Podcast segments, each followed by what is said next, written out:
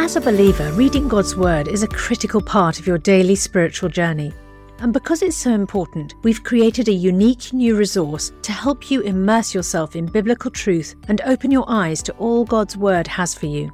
It's a free PDF download called The Word 1-to-1 that takes you on a guided journey through John chapter 1. With biblical text and short commentary, each page provides insights that will strengthen your faith in an easy-to-read guided format. There's truly no other resource like this. Download your free PDF copy today at premierinsight.org/resources. That's premierinsight.org/resources.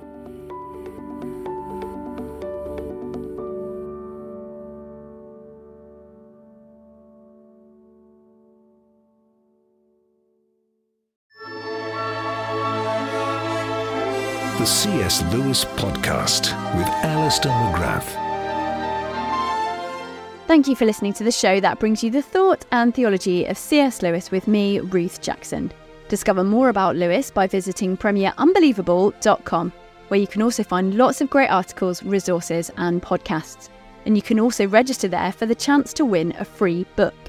If you enjoy listening to the C.S. Lewis podcast, please do consider rating and reviewing it. But now for today's show. I am absolutely delighted to be joined by David Bates, a Brit living in the US who is one of the hosts of the absolutely fantastic Pints with Jack podcast.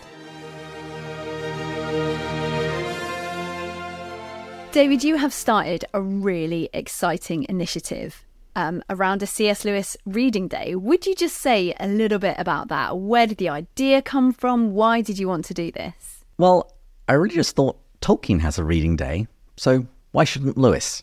Back in, I think it was 2003, the Tolkien Society, they created the Tolkien Reading Day, and they chose March 25th, a very significant day in The Lord of the Rings. It's the downfall of Sauron. And the purpose of the day was to celebrate Tolkien, promote his life and his works, principally by people reading their favourite passages and sharing it with their friends.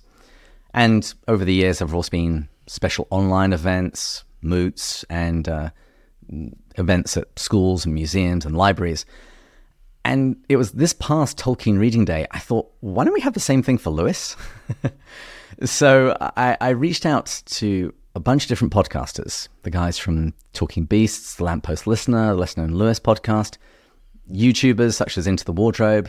And I also reached out to the more established organizations like the C.S. Lewis Foundation. And there are lots of C.S. Lewis societies here in the States, in Arizona, Portland, New York. And we actually now have over 30 different content creators and organizers involved, organizational groups involved. And once I had assembled this, we took a vote. We might be leading it, but we're trying to stay reasonably democratic.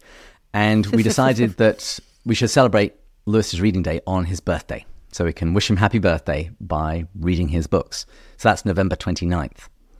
And so much like the Tolkien Reading Day, we'll be doing very similar things. We'll be sharing our favourite passages of C.S. Lewis. And on our Instagram, we've constantly been sharing our favourite quotations in graphical form. And we'll be producing a whole new load of them so people can just share them if they like. But also between all these content creators, we're going to have special podcast episodes and videos. We're going to have some collaborations between some different content creators.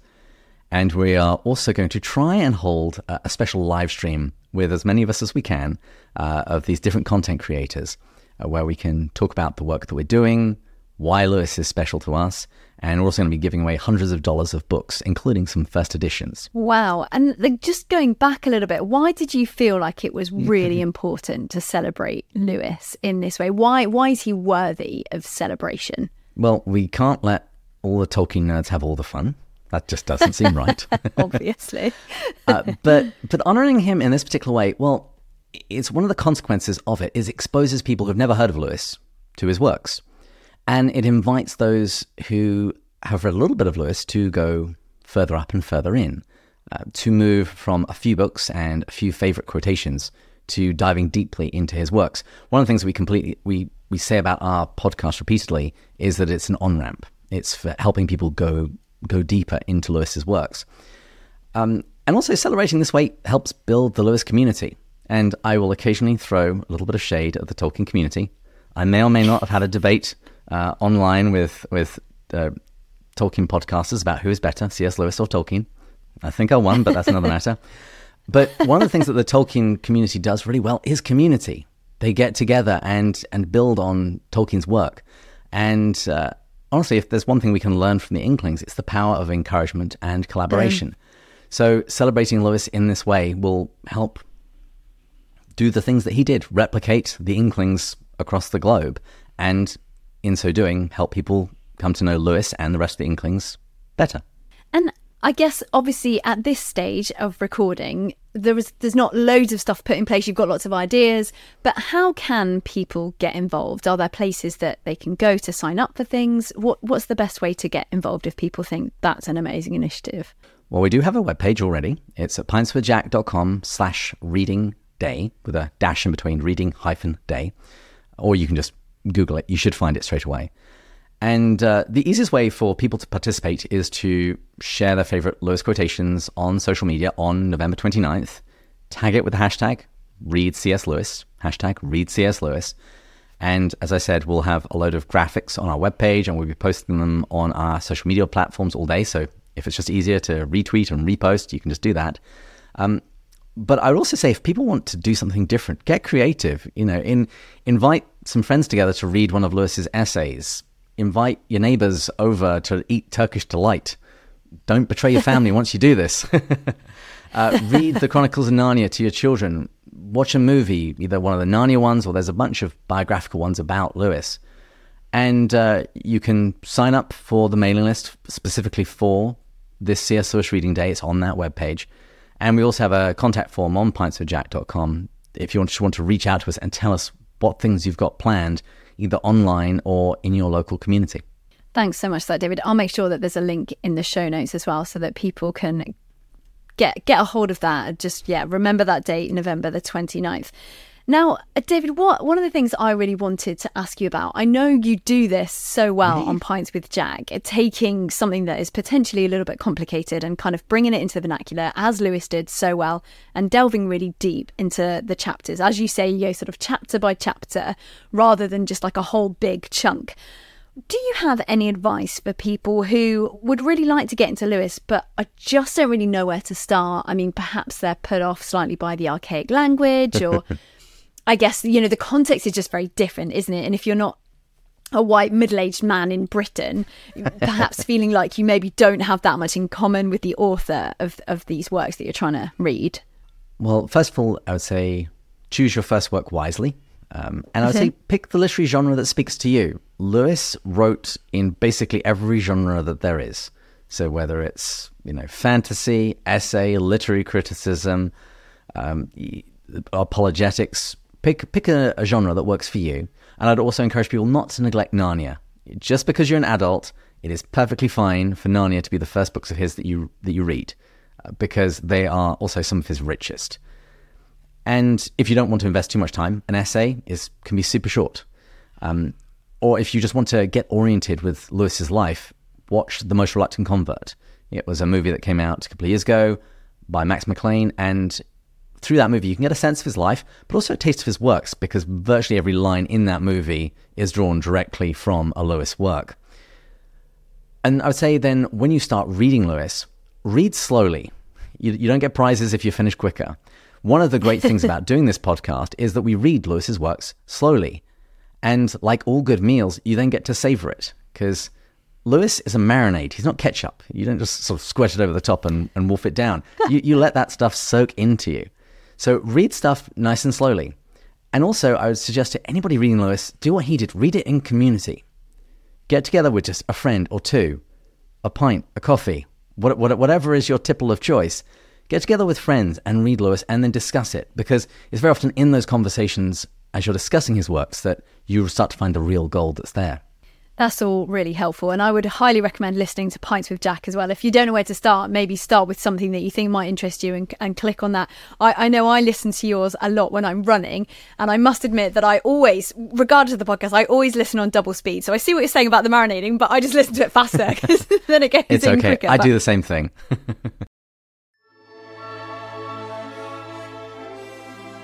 Before we rejoin the rest of today's podcast, I've a very special offer for you to help you have an even more meaningful spiritual experience this Easter. As you know, N.T. Wright is without doubt one of the greatest Christian thinkers and apologists of our time, and some of Tom Wright's answers to questions about Jesus' death, resurrection and return are some of the most poignant and thought-provoking. That's why we've created a brand new downloadable devotional resource that's perfect for the Easter season, featuring these questions and Tom's answers. This 5-day devotional journey titled Jesus' Death, Resurrection and Return is only available to friends like you as our thanks for your gift today. And remember, your support is truly critical to help keep resources and podcasts like Ask N.T. Write Anything and Unbelievable going strong, because this ministry is completely funded by friends like you. So please give the very best gift you can today, and make sure to download your copy of Jesus' Death, Resurrection and Return devotional at premierinsight.org/C.S. Lewis. That's premierinsight.org/C.S. Lewis. Thank you. David, as we come to the end of this podcast, we're coming up to the 60-year anniversary of C.S. Lewis's death. And there are so many people that think that C.S. Lewis is still relevant today. There would be people on the other side as well that say that actually he's had his time, he was great while he was there, but he's not relevant anymore in the 21st century. Presumably, as someone who hosts Pints with Jack, a podcast celebrating his work, you do think that he is still relevant 60 years after his death, but would you be able to articulate why you do still think he's relevant? I think this would take about another hour to express. We have all the time in the world. Well, yes. I think at the most basic level, he is an excellent writer, and good writing is always relevant. He's an excellent writer who speaks to your mind and will form you and help you to think in different ways. And this was what Lewis did himself in an experiment in criticism. He says, "My own eyes aren't enough for me. I must see through the eyes of others." That's what Lewis is very good at doing, helping you see through the eyes of others, engaging not only your intellect, but also, I mentioned it before, your imagination. He makes all of this stuff real. He allows you to step into another world and not just learn a few new facts. And I'd also say Lewis is relevant because of the stuff that he talked about. And he did this across all of his work, and I mentioned he's written in every genre. So you see lots of the same ideas reappearing in different forms, in different ways. But Lewis is always tackling stuff that matters. He speaks about human nature. He speaks about grace. And these things don't change. And as he said in The Four Loves, all that is not eternal is eternally out of date. But the things that Lewis did write about are eternal. And so, therefore, Lewis can never be out of date. I did say that was the last question. I totally lied, because I've got another question for you, if you don't mind, David. You must have, having interviewed so many of these people who presumably their own lives were profoundly impacted by Lewis, for a lot of them, have you met anyone whose life was completely transformed, for whom Lewis was kind of the reason that they came to faith? Yes, and once again, you find it across all of his works. It's not simply everybody reads Mere Christianity and then they accept Christ. And very often, people see Lewis's influence in retrospective. There's actually a line in Lewis's best work, The Great Divorce, where he talks about heaven and hell being retrospective. And I think every Christian can recognize this when they look back on their life, when they're telling their testimony, and they see even their missteps. They see God's hand working through their life, bringing them ultimately to where they are today. And I've had many people report that with regards to Lewis. In terms of when they look back, they see his influence all the way back from when they were children, reading the Chronicles of Narnia, back when they were studying Romantic poetry or English literature, and they came into contact with him again, and then also started considering the deeper questions of life, such as suffering, and then they read The Problem of Pain, and then they start to ask questions about Mere Christianity and read Mere Christianity. And there's actually a movie that's coming out around now called Surprised by Oxford, Carolyn Weber, and her story is shaped very much by Oxford and the Inklings, and it's called Surprised by Oxford. It's both a book and a movie, and she is just one of many, many examples. In fact, I would say there's barely a guest that we haven't had on the show. There's barely a guest that we've had on the show who hasn't been influenced by Lewis in at least a very profound way. David, thank you so much. We're not done with you yet because we are going to be speaking to you about Christmas in a later episode. But thank you so much for sharing that. And as I said, we'll be putting links about how to get involved with the Lewis Reading Day. Wonderful. I'm really looking forward to seeing the Lewis community come together and both celebrate and evangelize Lewis.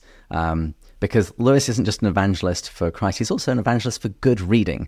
And so, you know, you read Lewis, you get holier, and you also get smarter. And I don't think there's a better deal that we can offer than that. Thank you so much, David. Thank you for listening to the CS Lewis podcast with me, Ruth Jackson. Discover more about Lewis by visiting premierunbelievable.com, where you can also find lots of great articles, resources, and podcasts. And do register there for the chance to win a free book. That's premierunbelievable.com. If you enjoy listening to the CS Lewis podcast, please do consider rating and reviewing it. Thank you for listening and see you next time.